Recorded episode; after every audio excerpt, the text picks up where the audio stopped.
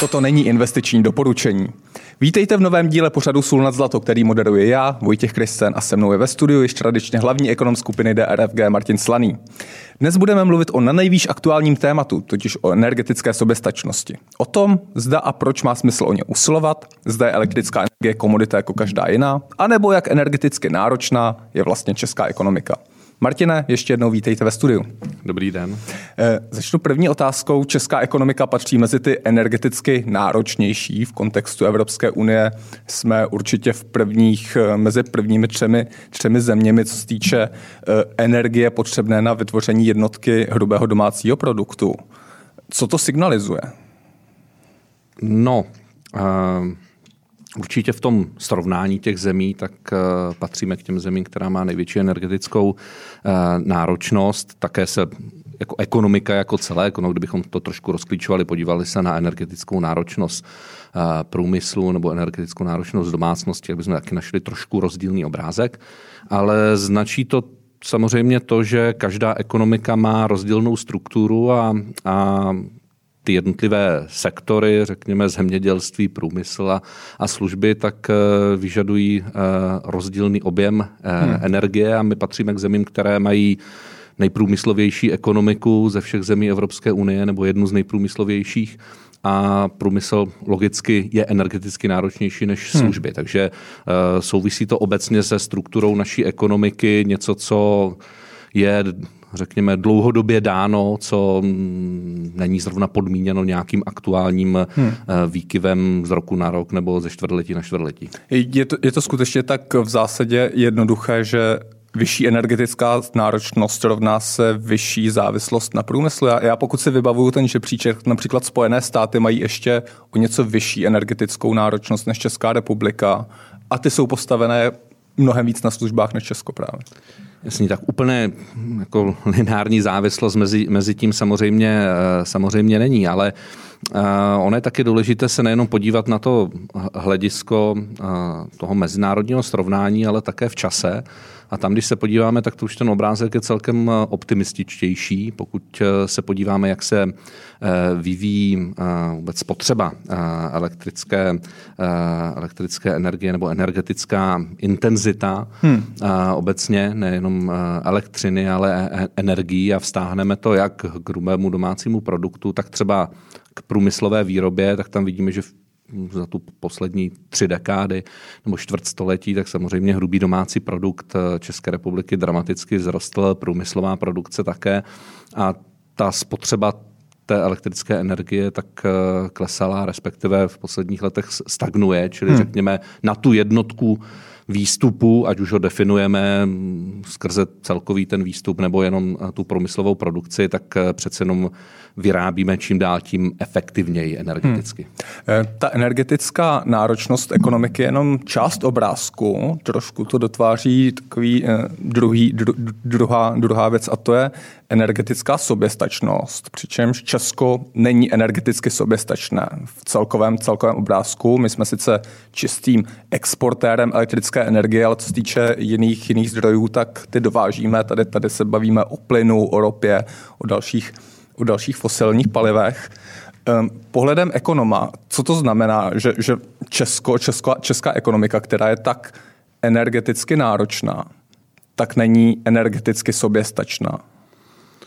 Tak vy jste správně zmínil, že to, v čem nejsme sobě, soběstační, tak eh, jsou fosilní paliva, čili eh, ropa, zemní plyn a vlastně i uhlí.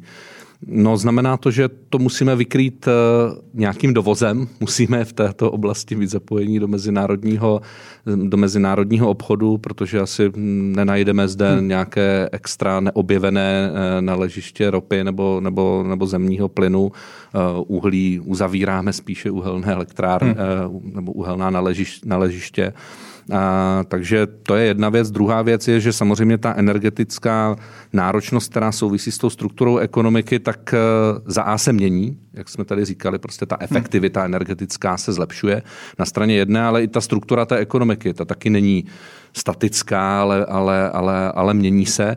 A s tím samozřejmě, jak e, řekněme, roste ať už, nechci říct, že podíl služeb v české ekonomice, ale řekneme sofistikovanost i té průmyslové výroby, hmm. tak eh, to samozřejmě vyvolává a bude vyvolávat eh, to, že ten rozdíl se přeci jenom bude hmm. trošku, trošku zmenšovat. Ono, pokud bychom opravdu byli tou průmyslovou ekonomikou, takovou tou primitivní, jak někteří mnozí handlivě říkají, montovnou. montovnou a, tak to přeci jenom ten obrázek je také jiný a pokud se třeba podíváme na trh práce, když se zvyšuje zaměstnanost kvalifikovaných lidí, naopak těch nekvalifikovaných klesá, tak zase to zavdává tomu, že, že ta struktura ekonomiky se mění. Ale mění se pomalu, prostě je determinována naší historií, geografickou polohou, eh, strukturou trhu, eh, trhu práce, tím, v čem máme nějaké know-how, v čem hmm. máme ta česká ekonomika komparativní výhodu a tak dále.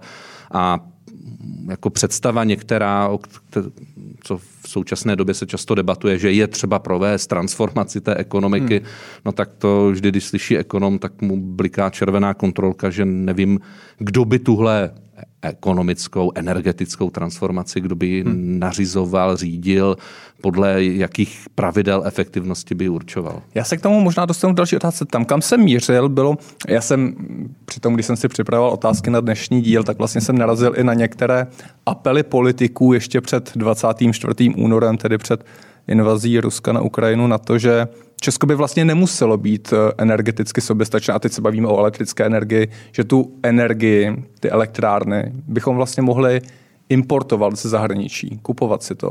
Mě by zajímalo pohledem ekonoma, jestli je to racionální představa, že by Česko se vzdalo té energetické tak my si svým způsobem kupujeme. My jsme zapojeni do jednotného, jednotného ano, trhu, děláme ano. to u jiných, u jiných komodit, takže já a myslím si, že obecný ekonomický princip jako je, že soběsnačnost sama o sobě je ekonomický nesmysl, a se týká potravinové nebo energetické.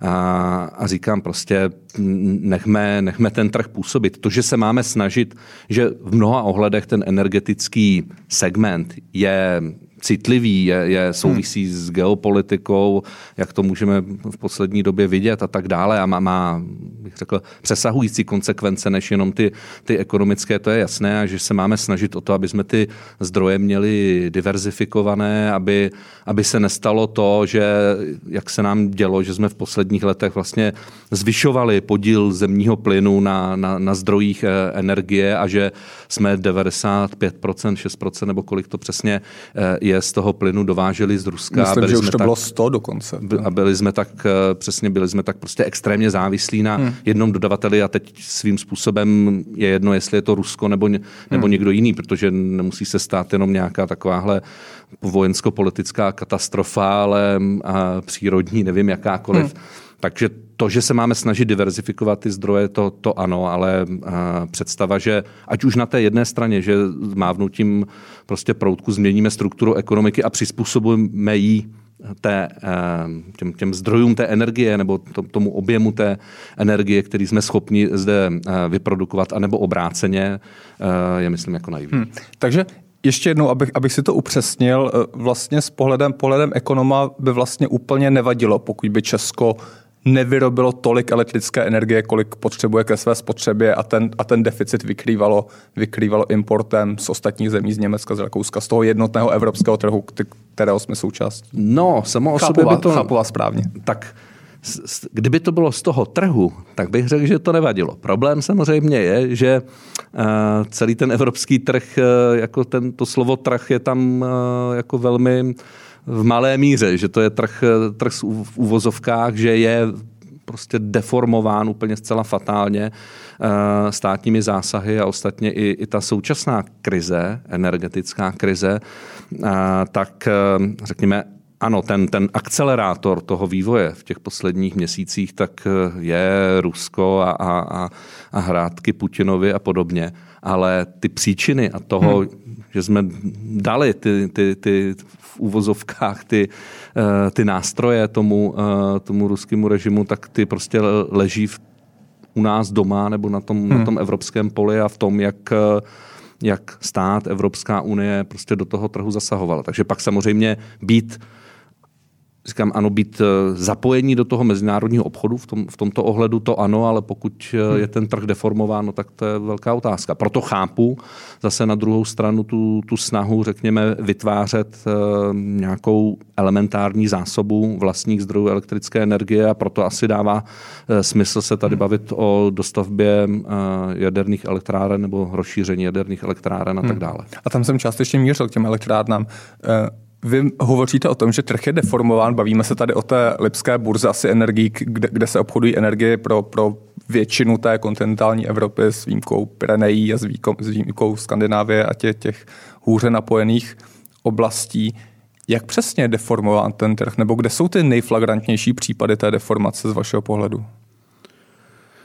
No, my jsme všichni překvapení, že roste cena, cena energie, elektřiny, plynu a, a když dosahovala těch extrémně vysokých hodnot, tak se objevovaly komentáře, že trh selhává. Tím pádem no, neselhává. Ten trh jenom, ta cena dává informace. Jedna ze základních funkcí cen je informační, uh, informační funkce a dává, dává nějakou informaci, že se něco na tom trhu děje. A ten trh jenom vstřebává nějaké nejrůznější incentivy. Bohužel řada těch incentiv, těch, těch stimulů, tak uh, není tržního charakteru, je netržního charakteru. A my jsme dlouhodobě prostě podporovali uh, poptávku elektrifikací automobilového průmyslu, uh, elektrické automobily, elektrifikací vlastně průmyslu uh, vůbec jako takového. Uh, když ta cena byla nízká, jsme dotovali výrobu elektrické, hmm. uh, elektrické energie z těch správných, eh, v úzovkách správných zdrojů. Eh, z těch zelených zdrojů. Z těch zelených, z obnovitelných, obnovitelných zdrojů, přesně tak.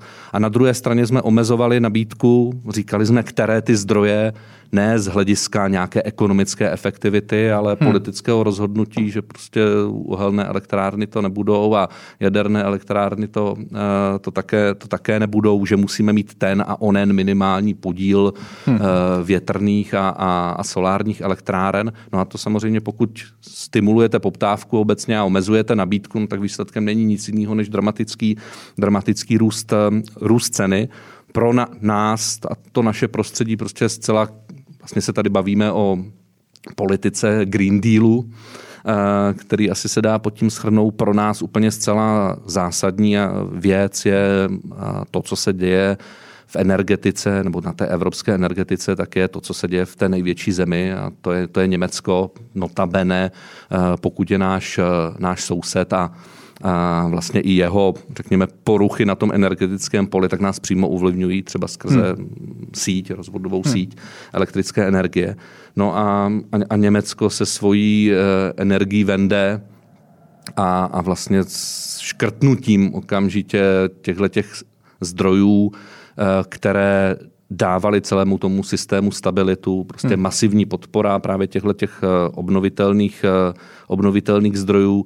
To, že eh, k té stabilitě díky těm obnovitelným zdrojům, že nejen potřebujete mít nějakou vyrovnávací položku, kterou sloužil plyn a která určila vlastně i zahraničně politickou orientaci nebo tu politiku toho, toho, toho Německa, že se obecně hmm. upozadila Eh, tahle ta, řekněme, bezpečnostní stránka věci energetické politiky, eh, natož, eh, natož hmm. ekonomická, že se, že se stanovily absolutně nereálné cíle, co se týče snížení spotřeby, že to, že, že na to vůbec nebyla a není připravena síť německá energetická, hmm. do které se uh, plánují investice a když se podíváte to, jak, jaké s tím rozvojem té, uh, těch podílu těch obnovitelných zdrojů, jaké velké investice jsou třeba eh, hmm. do, té, eh, do té energetické sítě, jaké se provedly, tak eh, to, to, to spoždění je prostě úplně zcela, zcela, zcela fatální hmm. a tak dále. Čili to všechno samozřejmě znamená, že ten trh je absolutně, absolutně zdeformovaný. A to má vliv na tu cenu. Když teď se podíváme na to, jak se bude cena, cen, cena elektrické energie vyvíjet po nějakém konci konfliktu mezi Ruskem a Ukrajinou řada komentátorů předpokládá, že to klesne z toho, co jste řekl vy, tady z té řady systémových důvodů, které tady byly přítomné už před tou válkou na, na Ukrajině. Vyplývá, že ty vlastně přetrvají, že ta cena možná jako klesne, ale ne tak výrazně na ty úrovně, které tady byly před invazí. Tak ten konflikt mezi řadou těch faktorů je, jsou, jsou určitě i to, co ovlivňuje cenu, je, jaká jsou očekávání a nějaká nejistota, hmm. která samozřejmě má také vliv. Takže pokud by, doufejme, ten konflikt uh, skončil v ideálním případě nebo si výrazně uh, eliminoval, tak samozřejmě tím, řekněme, nějaké rizikové faktory asi odezní, pokud se trošku... Ale ne všechny. Ale ne, Ty, které ale, jste vyjmenoval, tady přetrvají. Ty vypadají, že přetrvají, protože pokud se podíváte na současnou uh, energetickou politiku Evropské unie, tak ta nechce ustoupit ani opít. Naopak všechny tyhle ty ostatní uh, věci uh, se snaží akcelerovat ještě, hmm. ještě dále, takže představa, že by ta cena uh, energií obecně elektřiny klesla na úroveň, na kterou jsme tady byli zvyklí před několika lety, tak to je, myslím, zcela pasé. Hmm. To, že nebude dosahovat těch extrémních hodnot, eh, které můžeme vidět v posledních týdnech hmm. nebo měsících, eh, tak to asi jenom, protože ten vliv samozřejmě té ukrajinské eh, krize a říkám, hmm. ta, ten, ta rizikovost, ta nestabilita a, a, a nějaká negativní očekávání, tak tady jsou. Vy už jste to, Martina, nakousnul, ale jaký bude ten vliv na český průmysl nebo na českou ekonomiku? A teď mluvím o těch vysokých cenách elektřiny a plynu, které, které se promítají i do té elektřiny. Protože vidíme to už není, že vlastně ty energeticky náročné provozy buď to utlumojí výrobu, nebo dokonce zavírají, týká se to pekáren, týká se to skláren, ta kapacita prostě se omezuje. Eh, bude, povede to k nějaké systémové změně, že, že, že ty energeticky náročnější typy průmyslu zkrátka, pokud tato situace přetrvá, tak vymizí? No, když jsem tady řekl, že jedna z funkcí ceny je informační, tak pak jsou ještě dvě funkce. Informační, motivační a alokační. A samozřejmě, že vysoká cena energií motivuje jak nás, spotřebitele, abychom začali šetřit a bez zesporu, eh, pokud vidíme, že nám roste cena elektrické energie a chodí nám složenky, tak eh, nemusí nám žádný politik říkat, že máme hmm. snížit eh, spotřebu a teplo ve své domácnosti. Každý z nás to dělá. Ostatně také, když se podíváme na spotřebu plynu, tak ta klesla v posledním půl roce nebo řekněme v posledních měsících ve srovnání s předcházejícím, předcházejícím období. Čili každý Poměrně zna... výrazně asi o 20% po započtení vlivu počasí. Přesně tak, takže každý z nás se, se chová racionálně hmm.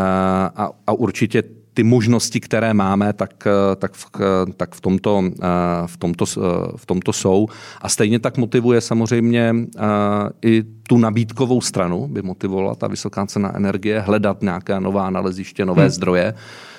Tady ale jsme omezení tím, že jsme si řekli, že ne některé zdroje a, a naopak jsme si řekli, že tyto ano. Čili tady jsme velmi, velmi deformovaní. A to stejné se samozřejmě neděje jenom u domácnosti, ale i u, u průmyslu. A nicméně všechno vyžaduje čas a, a vždy ekonomický pohled je dlouhé a krátké období.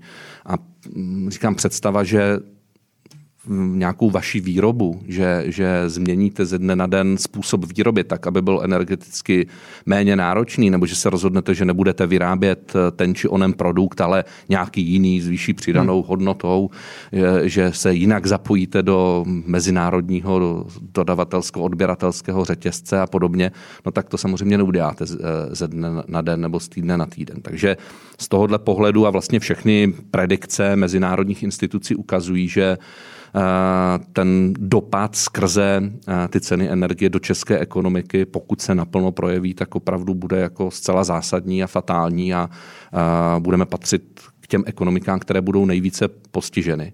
Hmm. Na druhou stranu, ono všechno už jsme v nějaké období zažili a taky v 70. letech, kdy přišly ropné krize, taky vlastně způsobený obdobně politickým procesem a, a válečným, hmm. válečným konfliktem tak samozřejmě, že v krátkodobě znamenaly hospodářskou krizi a, a, a výrazné změny v ekonomice, eh, obdobné vlastně eh, kroky a přešlapy hospodářské politiky, jako vidíme dnes, když se tady se bavíme o windfall tax a cenových stropech, no to jsou 70. léta. Hmm. To už jsme jednou tady uh, zažili, nebo my ne, ale ta, ta světová ekonomika, ekonomika zažila snahu inger, více intervence státu do té, do té ekonomiky a, a, a, a období bych řekl, slabých politických vůdců hmm. těch 70. let, tak to jsme tady všechno zažili. Ale na druhou stranu to zase v tom dlouhém období znamenalo, dalo nějaký impuls, hmm a do, do, obecně do ekonomiky a mimo jiné teda pád toho východního bloku, tak myslím, že se rozhodl právě v těch 70. letech, kdy ten východní blok vlastně ten cenový impuls, tu, tu, tu, tu funkci té ceny, tu motivační a alokační změny, alokaci v té, v té ekonomice, tak eh, nepůsobilo, cenový mechanismus v tom, v tom tržním bloku, zjednodušeně řečeno, ne, neex, ne, neexistoval a nemotivoval teda k nějakým zásadním úsporám, ale ten západní, západní svět ano. Takže um, najednou to vedlo k efektivnění výroby a k tomu, že se, ať už nacházely, přicházely nové inovace, nebo se v úvozovkách vytáhly některé inovace z, ze, ze šuplíku. Hmm. A nevím, když se budeme bavit o automobilovém průmyslu, tak eh, v 60. letech, 50. letech prostě nikoho nenapadlo si kupovat malá městská auta, dýzlový motor byl taky objevený, ale najednou až tohle hmm. byl ten impuls zapojit ho, zapojit ho uh, do výroby, respektive do, do toho spotřebního procesu. Eh, pokud to schrnu, teda říkáte, že eh, ta přeměna nebude ze dne na den určitě, byť vysoké ceny energií tady máme půl roku plus určitě. Nicméně, že systémově to povede k nějakému zvýšení efektivity, zvýšení přerodu ekonomiky na vyšší úroveň? Chápu vás?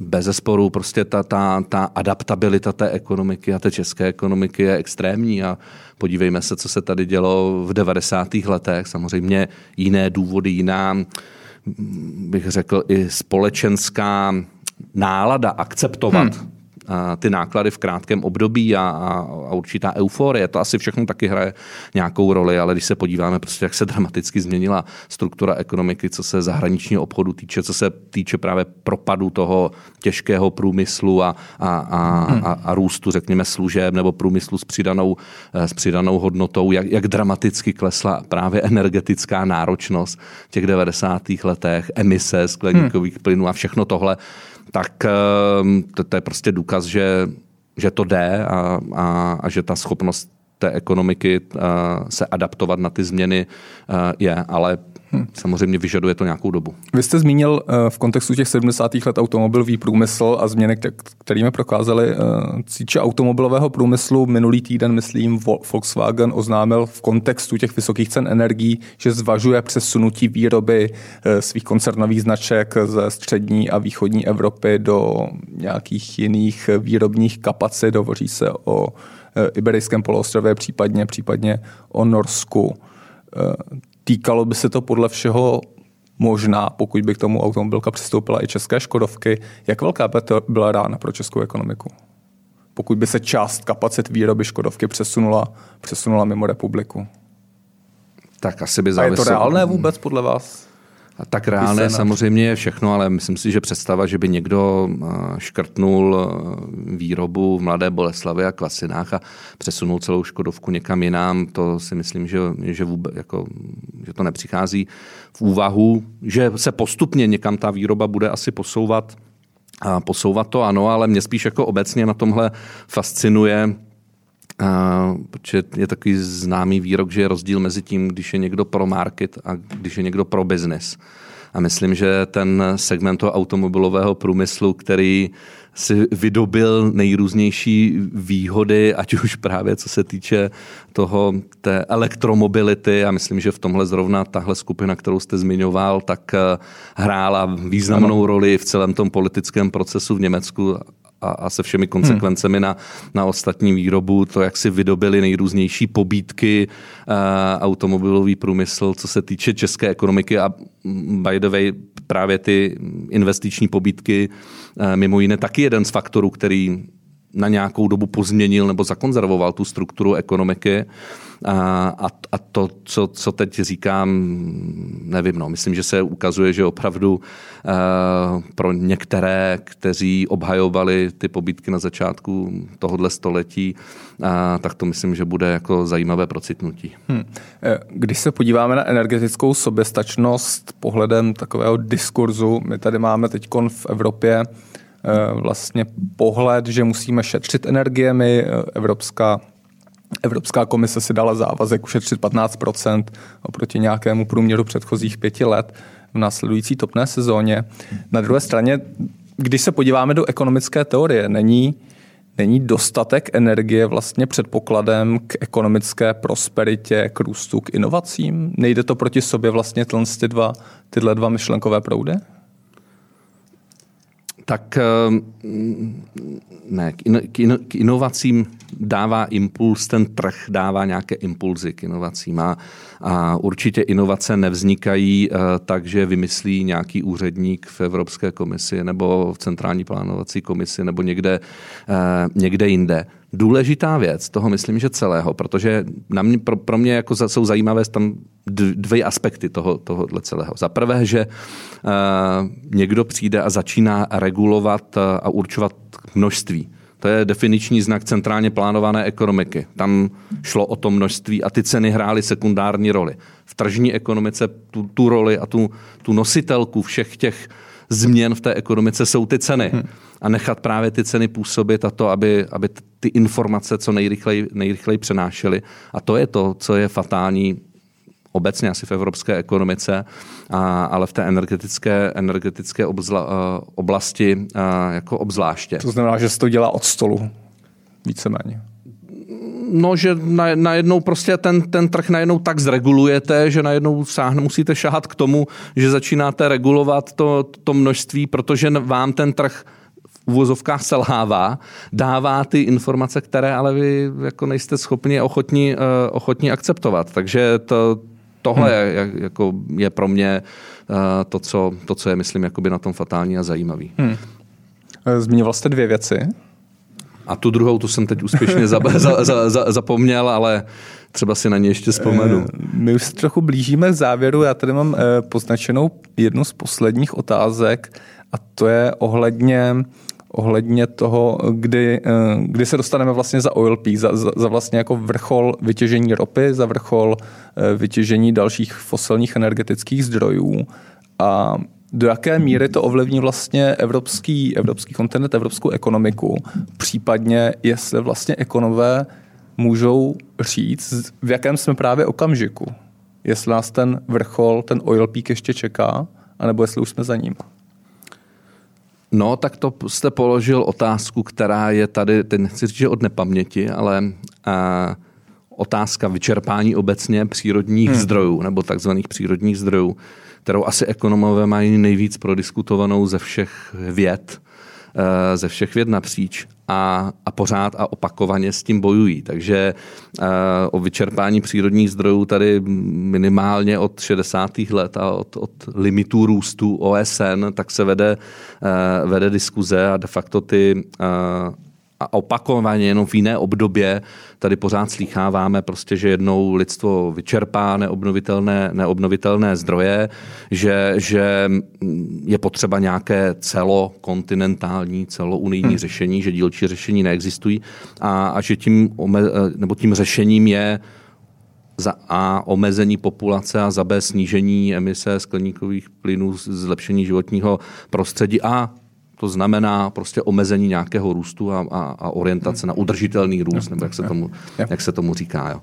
A ta je, je samozřejmě úplně zcela fatálně špatné. Prostě pro ekonoma nic jako udržitelný růst neexistuje. Prostě růst je neomezený, protože my máme omezené zdroje, ale tím jediným zdrojem, který omezený není, tak je prostě naše lidské poznání které, které je neomezené, inovace, technologie, které to lidské poznání, eh, to lidské poznání vytváří. Takže na straně jedné, když se podíváme na eh,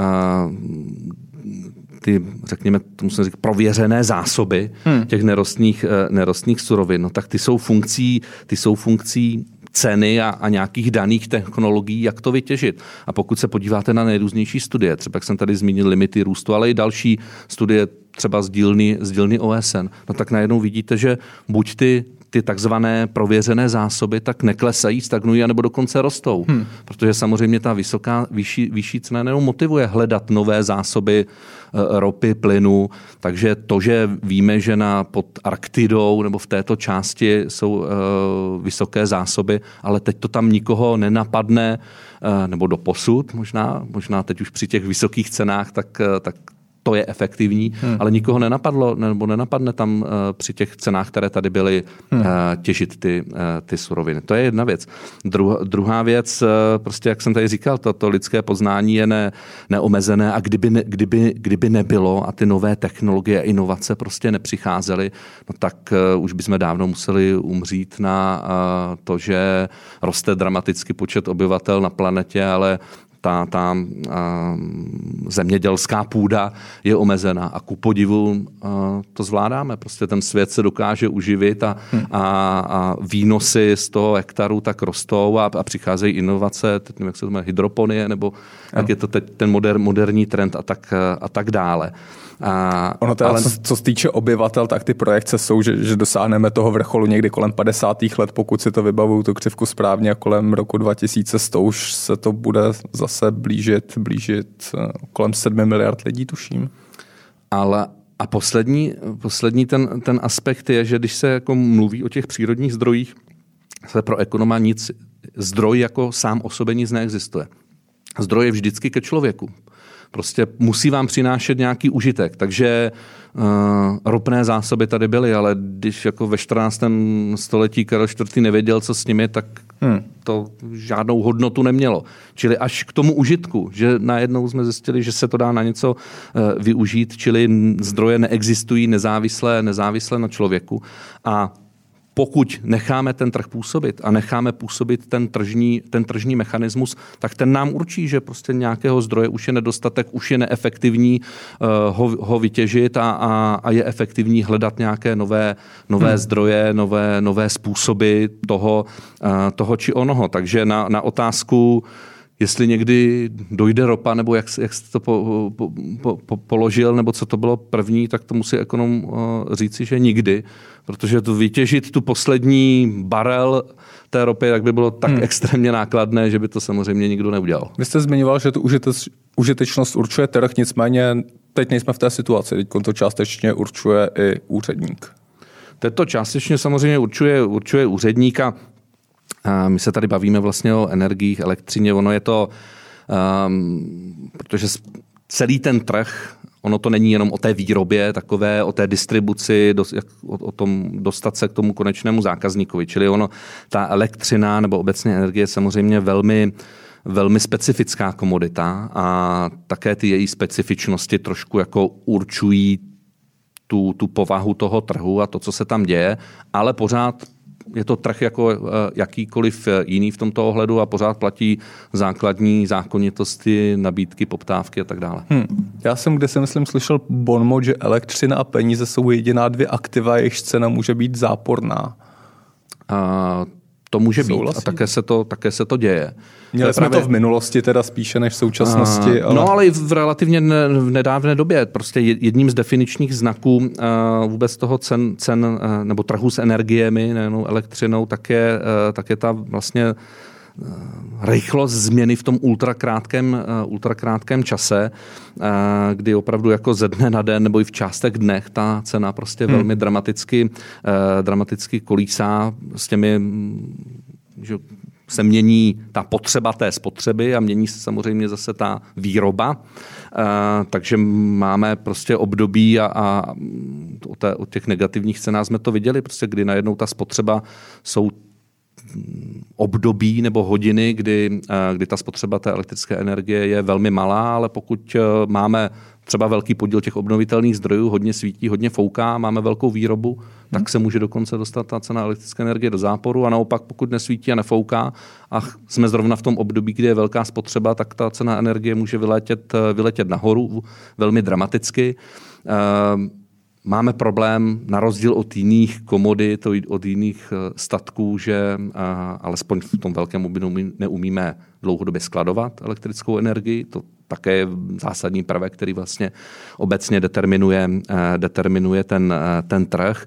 Máme zvláštní způsob přepravy té komodity, sítě, takže to je vůbec pro ekonoma velmi jako zajímavé odvětví, síťová odvětví a, a, a, a debata o tom, komu má patřit síť a, a kdo má hmm. dodávat tu, tu službu a nebavím se jenom o energiích, o síťových odvětvích, železnice a podobně, vlastně to najdeme obdobné, obdobné principy. To, že potřebujeme s těmi cenami energií vlastně tu, tu, tu vzniklou poptávku v tom čase jako okamžitě uspokojit. Nemůžete s ní otálet, že byste si řekli, tak teď odložím svoji spotřebu a dva dny od počkám, než se budu moc uh, osprchovat teplou, hm. teplou, uh, teplou vodou. Že... Byť tam to směřuje trošku a nemyslím to sprchování teď, ale například vidíme praní, sušení a tak dále, mm, že, mm. Že, že se odkládá případně nabíjení automobilů v noci. Jasně, přesně, přes, přesně tak. Takže každý se z nás nějak přizpůsobuje. No.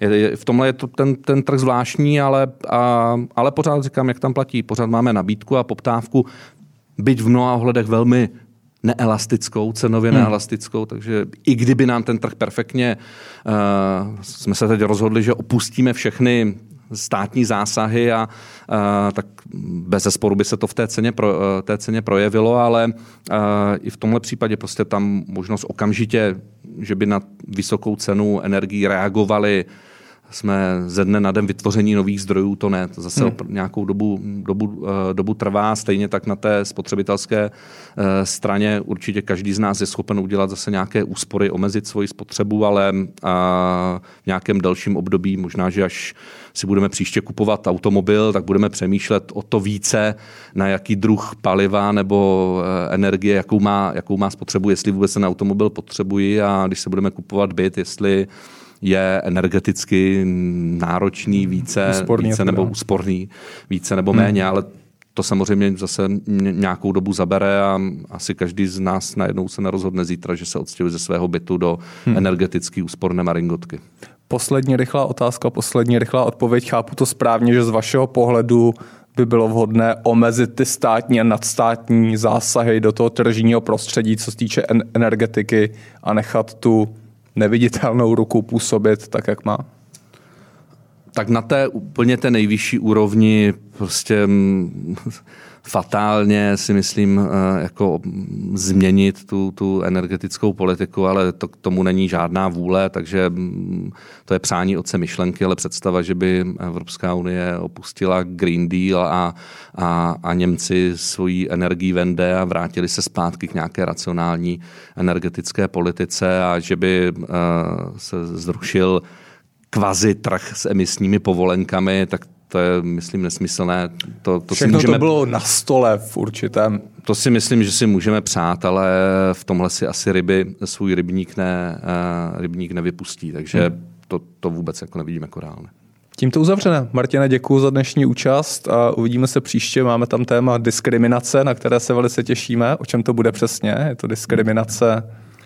No, záleží na co se mě budete, budete ptát, ale myslím, že to je takové celkem uh, slovo, které jako zvedá ze židle, uh, byť řekněme pro ekonoma je to standardní termín, je to standardní součást toho, co se na trhu, na trhu děje. A, a když jsme se o tom bavili, jaké, jaké, jaké téma vybrat, tak nás tady tohle téma zaujalo asi protože jsou různé situace na trhu, které jsou vlastně z ekonomické podstaty stejné, ale vyvolávají absolutně rozdílné společenské vášně a jedno považujeme něco, co je absolutně neetické a druhé, co je dokonce chtěné, hmm. byť ta ekonomická podstata toho je, je stejná. Takže možná, že, že, že budeme mít trošku třaskavé téma příště. Těším se. Mějte se hezky zatím. Naslánou. Díky, nashledanou.